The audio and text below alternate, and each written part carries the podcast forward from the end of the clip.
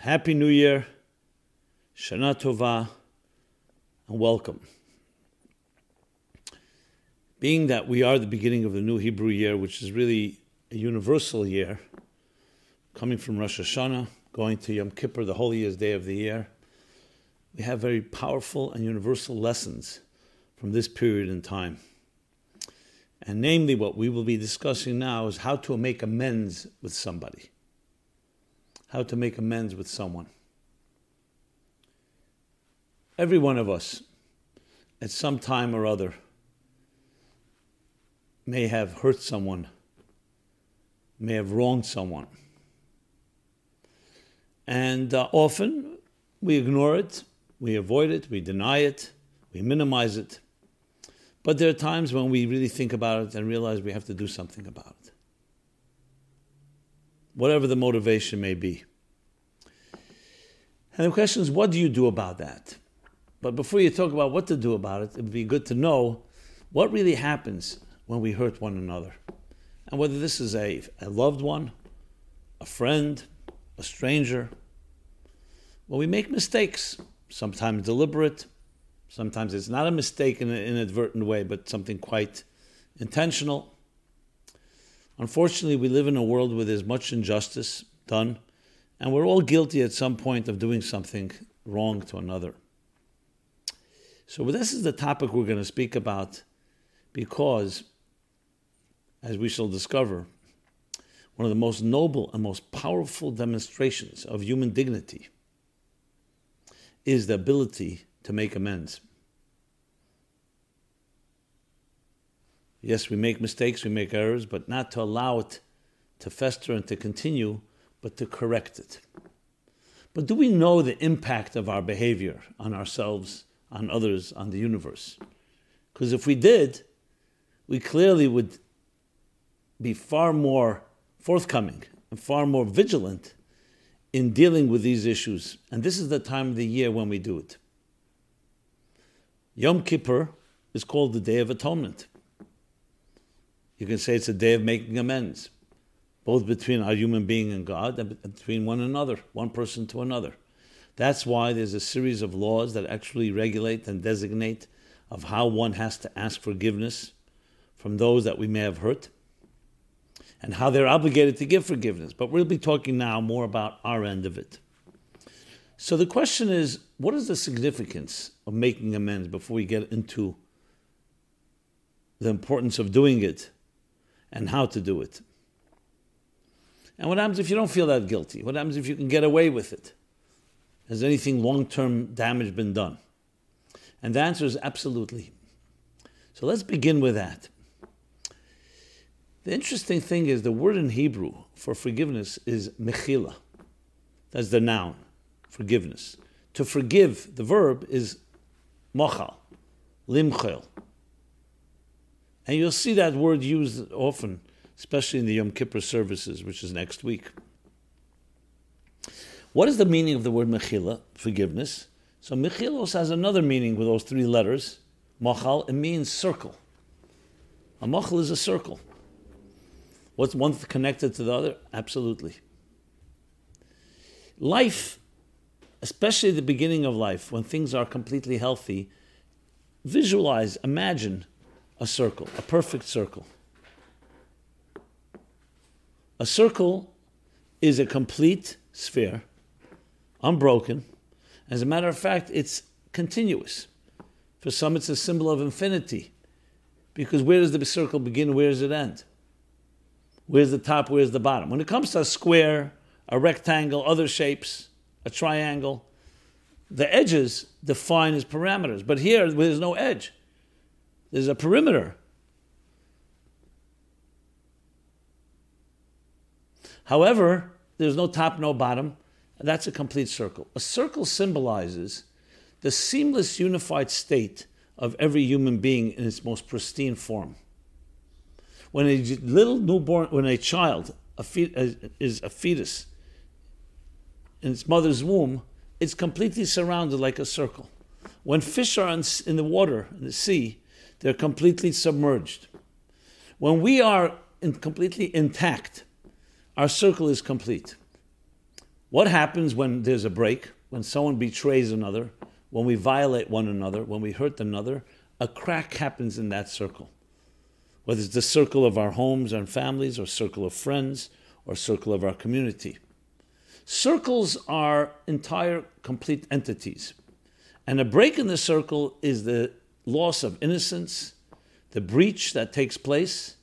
So, therefore, when you forgive, you ask for forgiveness and you're forgiven, you, you, you um, fix, you repair that break, that breach, and the circle becomes complete again. And that's why the word comes from the word mechila, mochal, circle.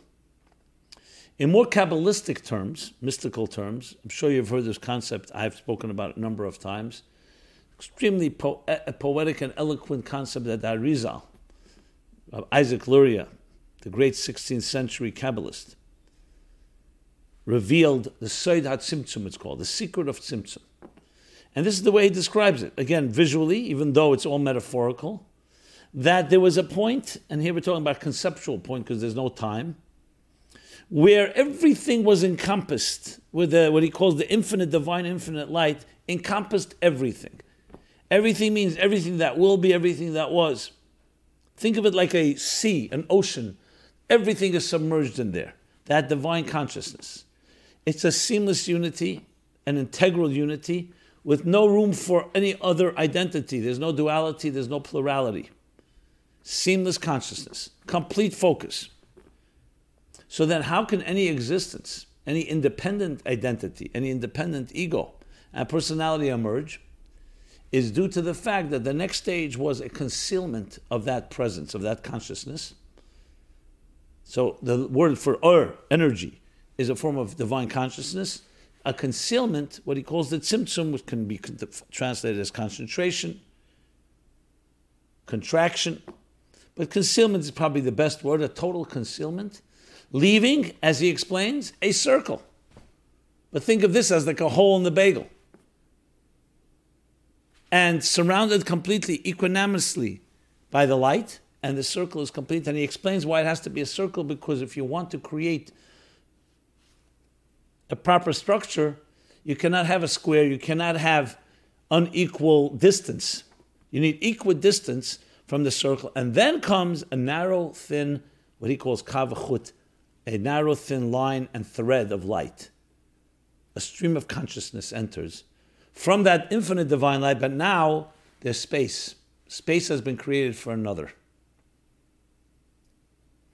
And this analogy carries through in anything in life talked before about a child or a student for that matter. If a teacher just allows all his brilliance to be unfiltered and just expressed without any concealments, it would overwhelm any student, any child. So, what the teacher does, he conceals that brilliance in a total way and then slowly streams thought by thought, spoon feeding it into the student, which now has been left space for the student to emerge. A mother has space in her womb for a child. We all create space for another when we have a relationship. So, on one hand, we need to somewhat withhold our own intense energy to allow for another to emerge. On the other hand, we have to communicate and connect with them. So, it's interesting, the circle here in this way, creates the space. But then comes the connection, that stream of consciousness. Now, unfortunately, because independence has now been created, and now you do have a duality, you have separate entities, if they don't cooperate, they can end up becoming divisive. And divisive can lead to the breach that I described, where one person hurts another. In a seamless divine conscious unity, there's no room for any breaches, there's no room for any hurt, because there is no there are no two entities. As soon as you leave space for another, right away you have immediately you have the situation where the other can decide not to cooperate. Or the different others can decide not to work hand in hand. So the intention of the circle was not to conceal as an end in itself, to create separation. It was separation in order to reunite and reconnect. But this time in a form of harmony, of independent entities can work together in a cooperative and coordinated way. Harmony. So, yes, there's no risk when you only have one consciousness, one divine consciousness. Once you have more than one, meaning more than one consciousness, an independent entity, an ego, independent consciousness, there's immediately room for conflict. It doesn't have to be that way, but it's possible. If there was only one color on earth in existence, there was only one sound, it couldn't create any chaos because there's only one sound. As soon as you have many sounds, many voices, many different colors, many different shapes and forms, it has the potential for chaos and noise and clutter, or worse, or has the potential for organizing it in a way that it comes together in a beautiful harmony. And that's what we call beauty harmony within diversity. So diversity has the potential for a for conflict and divisiveness, but it doesn't have to go that way. Diversity can end up becoming an even richer beauty than that single cell or that single color or musical note that preceded it all. So you could almost you can associate it with the numbers one, two, and three. One is a singularity. Two is a duality, with the potential to go either way, and three is harmony. Symbiosis of taking many different forces and working, putting them in the right order and connecting them. And that's a tremendous innovation because on level one, you didn't have the potential for any diversity, for differences. And now you do, and it still works hand in hand. Bringing it back to our discussion, the only reason one person can hurt another is because we're different entities. The Talmud Yerushalmi, the Jerusalem Talmud, says it in very beautiful terms. Is it possible for one hand to hit another hand? No, because it's one entity. Does it make sense? If your left hand does something wrong, the right hand is going to punish it? We know, in unfortunately, in the diseases autoimmune diseases where the immunity system turns on the body itself. It's one of the most horrendous type of situations because the body that's supposed to work well together is now rejecting one part is rejecting another as if it's a stranger, as if it's an alien intruder, an invader. So the beauty of the human body is that it's very diverse, but it works together in a, in a healthy, balanced way when it's healthy. So when one person hurts another, wrongs another in any other way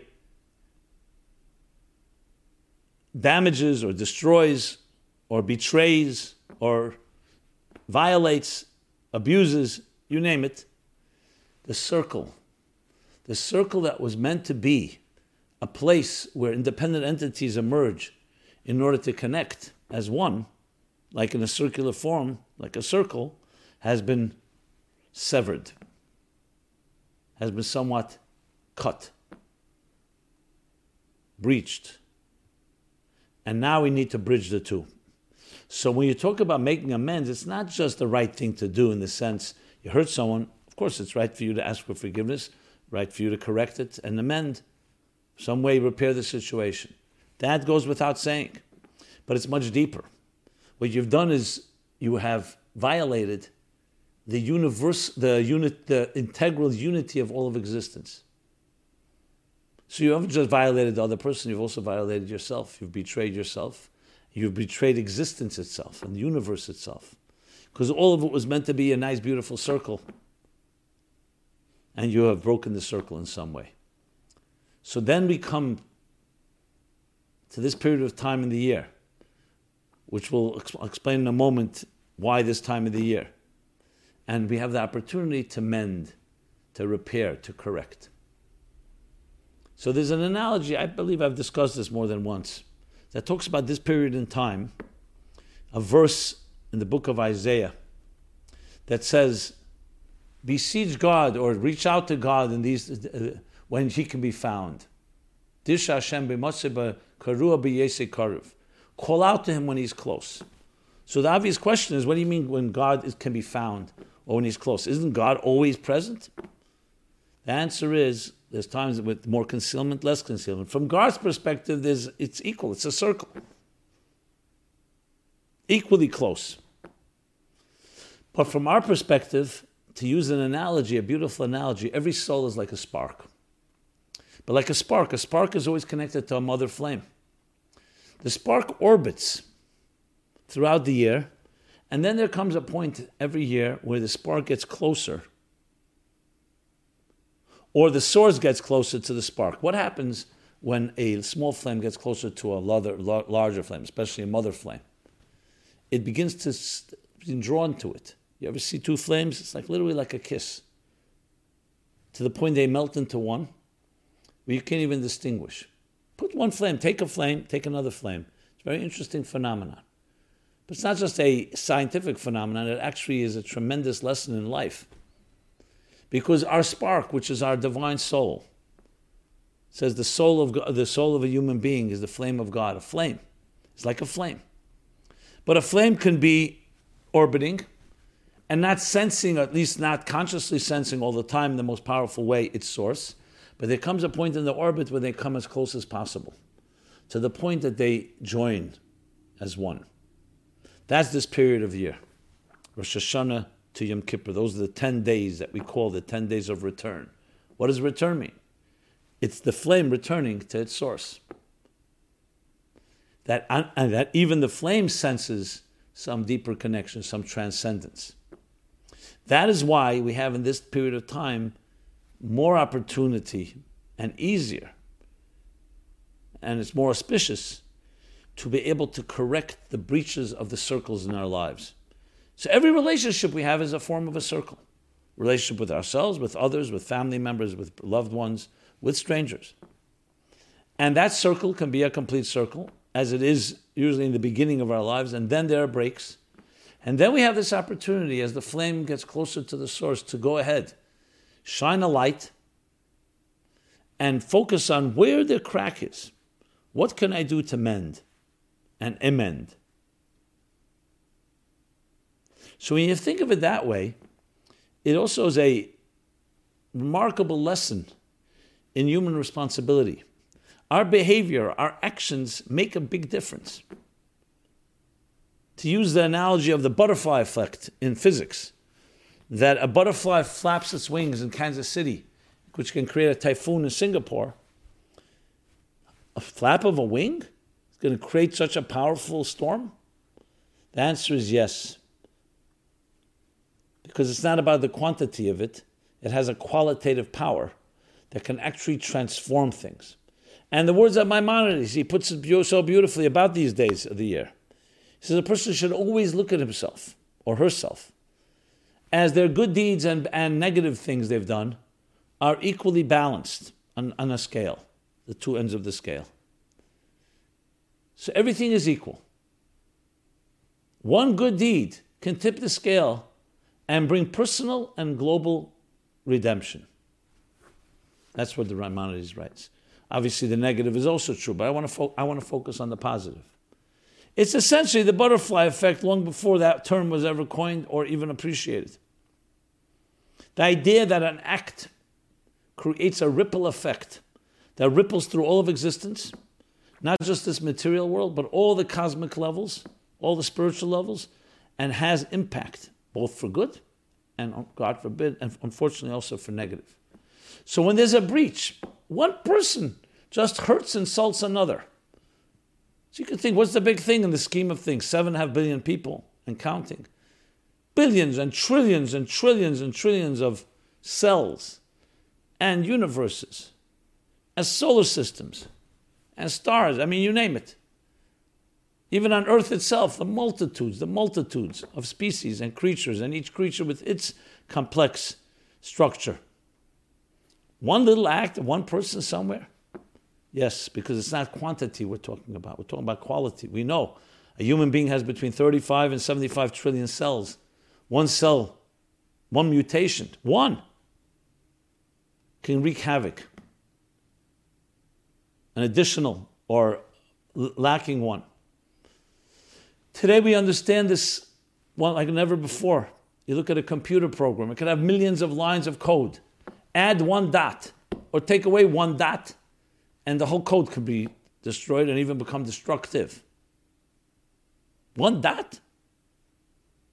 So the analogy given for it is like we'll go out on a sailboat or on a boat, group of people, everyone paid their their their uh, the fee. Go out on a nice sightseeing trip on some beautiful ocean. As they're going, one of the people is seen suddenly drilling a hole under his own little seat in the boat. And the other say, What are you doing? He says, I paid for this seat. I'm not drilling it under your seat, I'm drilling it under my seat. What's the answer? We're all in one boat. Your little hole is going to affect us all. So it's not about whether it's small or whether it's under your seat. When you understand the universe as one long boat, one big boat, one big vehicle, then one little speck, one fiber, one cell affects it all. In the human body, someone will say, you know what? Who cares about the toes? The human toe. But the toe, God forbid, an infection will affect the entire body if it's not contained and controlled. Because there's an integral unity. We don't live anymore in the, in the illusion of a fragmented universe. It's very clear this universe is integrally unified. The fact that you and I don't see it, read about it, and more importantly, study the universe, you see the symbiosis, you see the ecosystems and how they all interact with each other, and far more than we'll ever even know. That's how complex it is. Like the human body, which is a small universe. So a detail in one corner affects everything.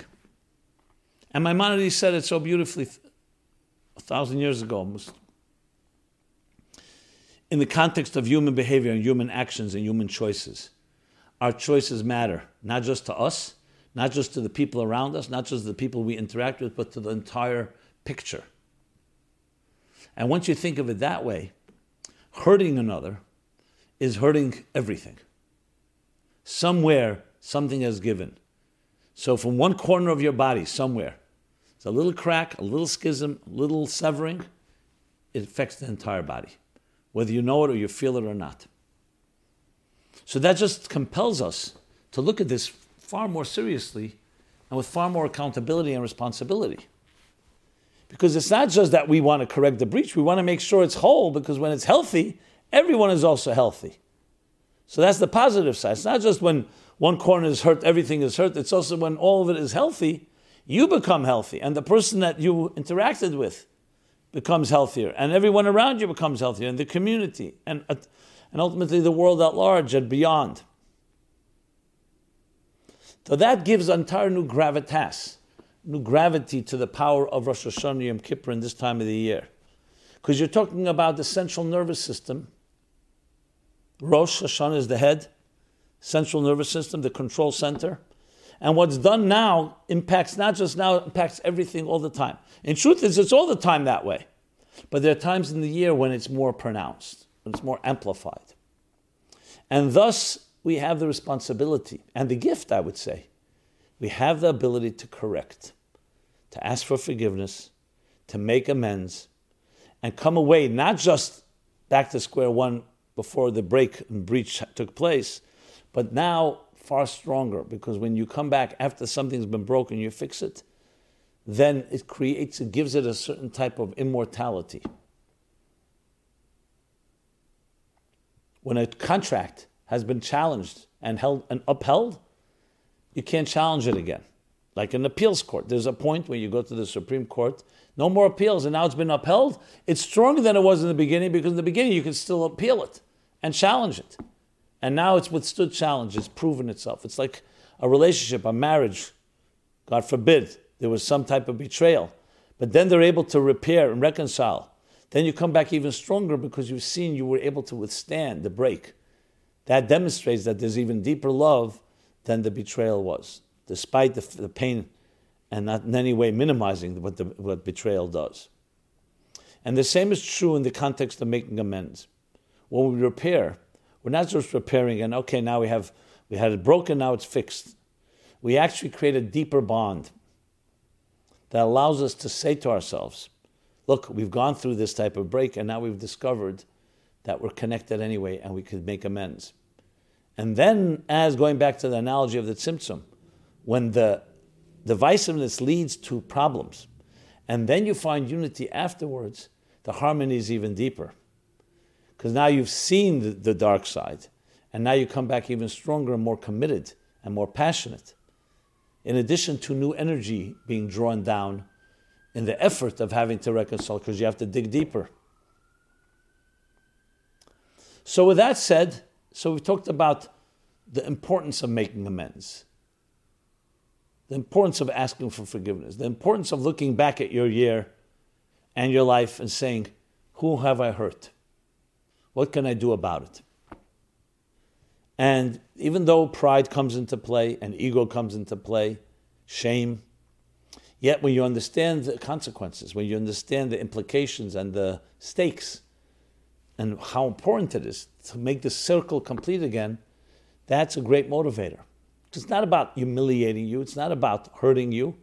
It's about correcting something that needs to be corrected and will change the universe for the better forever and ever. So now let's talk about the second half of this discussion, which is the method. How? How do we make amends?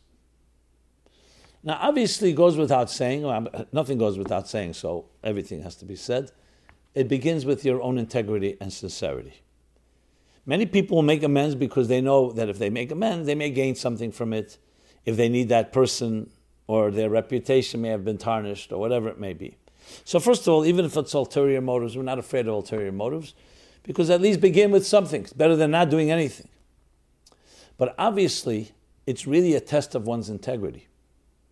And understanding and appreciating that somebody has been hurt being sensitive to that, and you may have been a perpetrator or participant, is a tremendous act of courage and a tremendous act of human dignity. Because you don't allow the shame and the humiliation and your own pride to undermine the need to re- reunite the circle. So the first step is integrity, which should give you the strength to do something. And what do we do? We try to, we try to make contact with the person we have harmed or hurt or wounded or wronged. Contact can be made in writing, calling. If the person rejects because they've been so hurt and they just cut you out, you could sometimes send an intermediary. Now, there are laws, which I'm not going to go into all the details. I've discussed this in previous classes and programs. And you could always look it up online at meaningfullife.com, do a little search forgiveness the rules of forgiveness. I've discussed it many, many times. But suffice it to say that you cannot just try once, you have to keep trying. Usually the limit is three times. Not to be st- a stickler on the number, but the point is that you've made attempts. Now, everybody has free will. The other person may say, You've hurt me so much, or I don't want to engage or, or respond. They have their obligations, but you can't go demand anything because you're the one that was the perpetrator. So you have to make your effort. If for whatever reason that person is not responding, at least for now, your effort will be seen by God and by the cosmos, and therefore some correction will be made, even if the person has not yet accepted your forgiveness or even allowed you to ask, because you've done what you can do. Is that the full picture? Obviously not. We'd love that person to respond and maybe rebuild something. I'm just trying to cover all the bases here because there is there are those scenarios. And as I said, the laws of asking for forgiveness, there are also laws of granting forgiveness. Not to be cruel and not grant. There are conditions, there are exceptions, all depending on what kind of hurt. Like someone will say, one second, if the Nazis, what they did to the Jewish people, now someone's going to come from the Germans and ask for forgiveness, can we forgive? Do we even have the ability to forgive for what happened to our parents? Or to others that are not our family members. So it's more complicated than just, okay, I'm asking for forgiveness, even if it's sincere. But still, if somebody is really sincere, there's always some type of correction that can be made. And even if they don't respond, you've done your part. So for right now, you have done your part to try to mend the circle. And God is watching. The spiritual forces of this universe are watching. And somewhere it will be rewarded if it came from a sincere place. Let's, however, take the next scenario where a person does respond at some point. So then, there's a way of actually acknowledging and not just saying, hey, like many people try to do, they say, in case I may, you may f- felt that I hurt you, I want to tell you I didn't intend to do so. That often is very insulting. Because it's not you're acknowledging you hurt them, you're saying you were too sensitive or too weak, and you felt that I hurt you, so I'm acknowledging that. That's usually not the way to go. I say usually because I'm sure there's some scenario, but I don't. You have to say very straightforward I know I hurt you. It was wrong to do so. And I want to make amends. I want you to accept my apology. And I want to, to tell me how we can reconcile.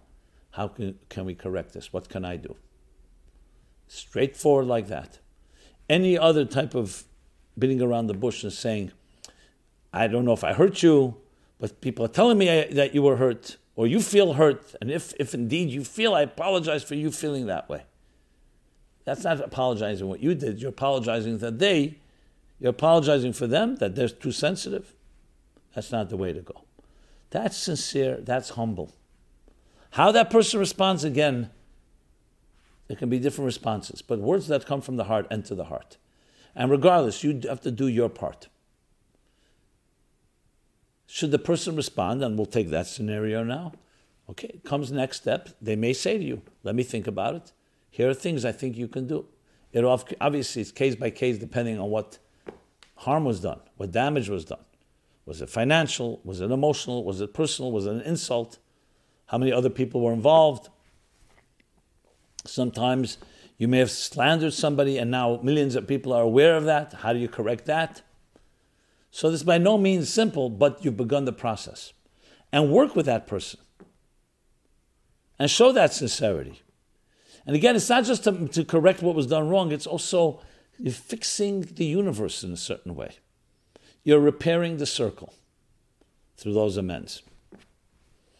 And what will come out of it can be an energy, or I should say, not could be, will be an energy that is unprecedented.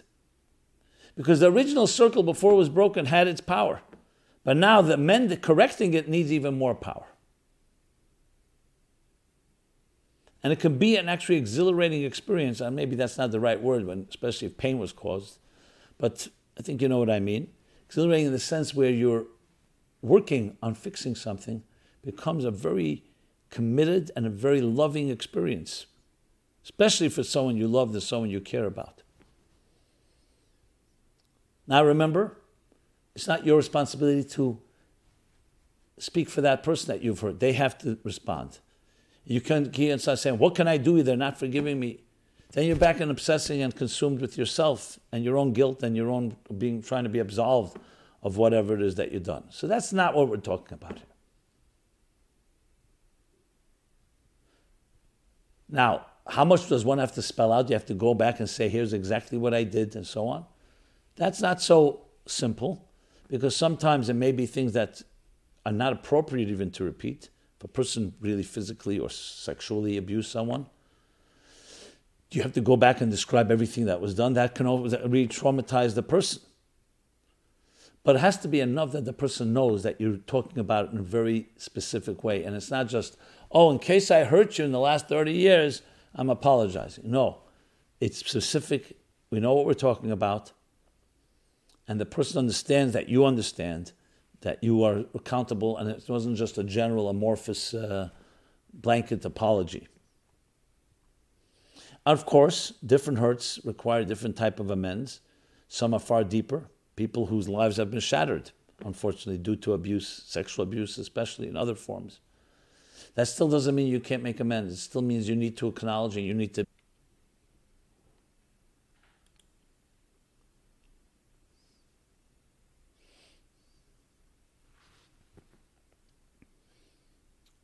So it causes you to open up your own channels where you begin to breathe. And breathing is exhaling and inhaling and interacting with others. That's always healing.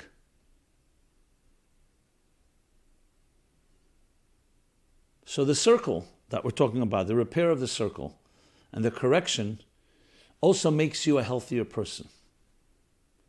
Because when you're self focused, focused on yourself and your own self preservation, and the process have stepped and hurt another person, what happens is, as a result, is that you yourself are being deprived of the give and take that life is so much built upon.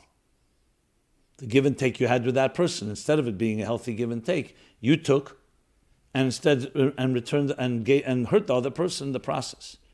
The correction is like an opening up of a stuffed or blocked artery that allows it to breathe again, that allows it to circulate again.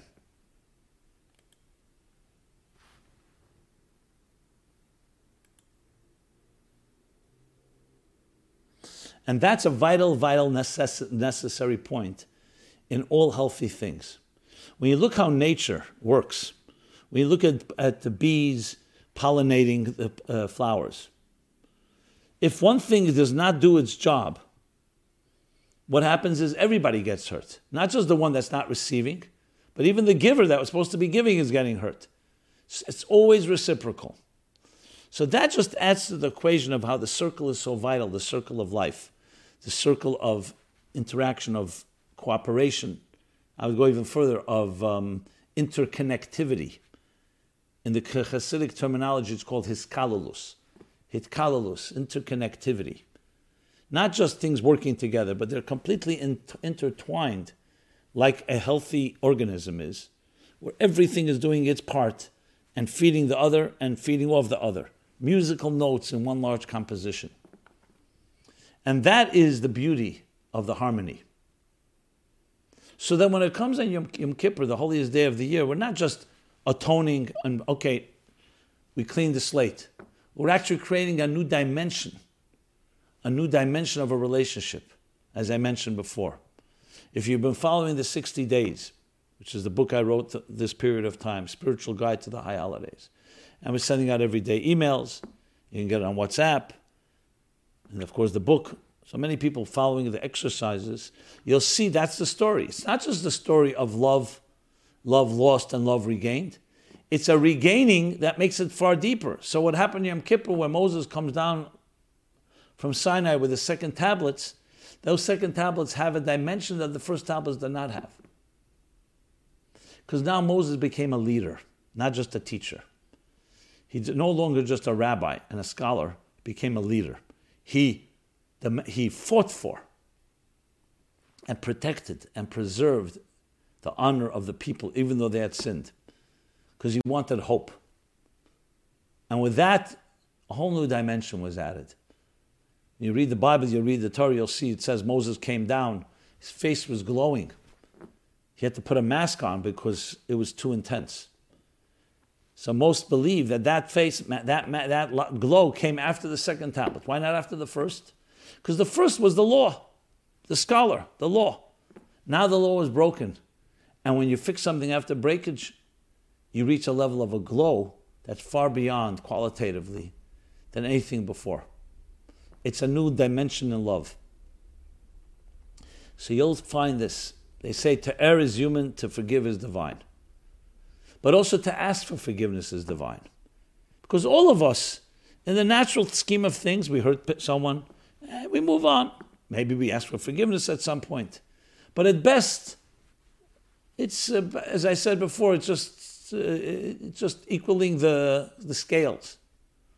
But if you use it as an opportunity where you dig deeper, introspection, and you become learn to love deeper because you've seen the damage done, then you come away as a new person. You have a new glow, a new level of refinement, a new level of majesty, because you've been through the dark and you've discovered the light. It's a far deeper light than light that shines when there was nothing dark yet. So the circle becomes a far more powerful one. One that also is now unable to be broken because it's been broken. And that which doesn't kill me makes me stronger. So you become stronger at the broken places. So when you think of it that way, it's not just about, okay, forgiveness, amends. It's about a whole picture. It's about taking the portrait of your life, the narrative of your life, and there have been breaches, and there have been many, and you are repairing it. It's like uh, chips off a beautiful, um, magnificent masterpiece. You're repairing it, but now the repair has a profound element to it that was not there when it was first created. Because you see, you can go through the difficulties of life and not be destroyed by it, not be broken by it and you could have hurt someone and you can you've learned to love them deeper and love learn to make amends and learn to correct it and make it a more profound relationship than ever before and this is especially true when it comes to marriage and personal relationships, friendships, close ones, siblings. Unfortunately, you see many at war with each other. Many don't talk to each other for whatever, usually very superficial money, other things. They'll give you a whole case why it's horrible. My brother betrayed me. And it may even be true to some extent. But those that are able to transcend that and go deeper reach a level of connection that is far, far more powerful. And I've seen it. It takes effort, it takes courage, it takes energy, it takes a lot of effort because it's so easy to just blame everybody else and say, look, it's not going to work. We're just going to get back into the same trouble as we were in the first place. Or you learn, no, you learn to make things a lot more powerful. And that, my friends, is the story. So here we are in the days between Rosh Hashanah and Yom Kippur, leading up to the days of atonement. Atonement is also the word atone is at one. One, the one circle. Because you're repairing. When you atone for something, for something you've done wrong, to whomever, you are becoming one with it again, reuniting, reunion. At one, which is what we're looking for. But it's a oneness now that has come from a break, a oneness that has come from fragmentation, a oneness that has come from a wreck, from a shattering, and therefore it's a far more profound, deeper oneness. As we shall say Yom Kippur night, right after Kol Nidre, the three times when we say that God responds to Moses after all the beseeching and crying and demanding for forgiveness and atonement, God says, Yes, I have forgiven them as you've requested. The circle is complete again. And that's why it's the holiest day of the year. And then that leads right into what? Into the exuberant dance of Sukkot because then we can dance. Why wouldn't we dance at Sinai? To some extent, we did on that holiday. Sinai Nigel, Sinai, the holiday of Shavuos. But the dance was not complete because it was not yet tested. Now it's been broken. The tablets were broken. The relationship is broken. The circle has been cracked, has been severed. And then when it connects, we dance. And how do we dance? In a circle. Dancing is in a circle leading up to each day Sukkot, it grows until what? Shmini Atzeret Simchas Torah. And how do people dance? Hakafot. What's a hakafa? It's a circle. You surround, you go around the ark with the Torah and you dance in a circle. The circle is now a celebration because the circle has been, has been repaired and now ready to hold and contain everything inside it in this dance of infinity which is the dance of Simchas Torah. So, there, my friends, we have a beautiful structure. The calendar reflects different stages of our own psychological growth and healing, including dealing with the amends that we need to make, the atonement, the return, the repairs, the corrections. So I want to wish everybody a very blessed, healthy year a year of atone at one, discovering oneness in everything we do and with ever, whomever we meet, especially with those that there may have been a break in the oneness. To go into this holiday, to this year, in a very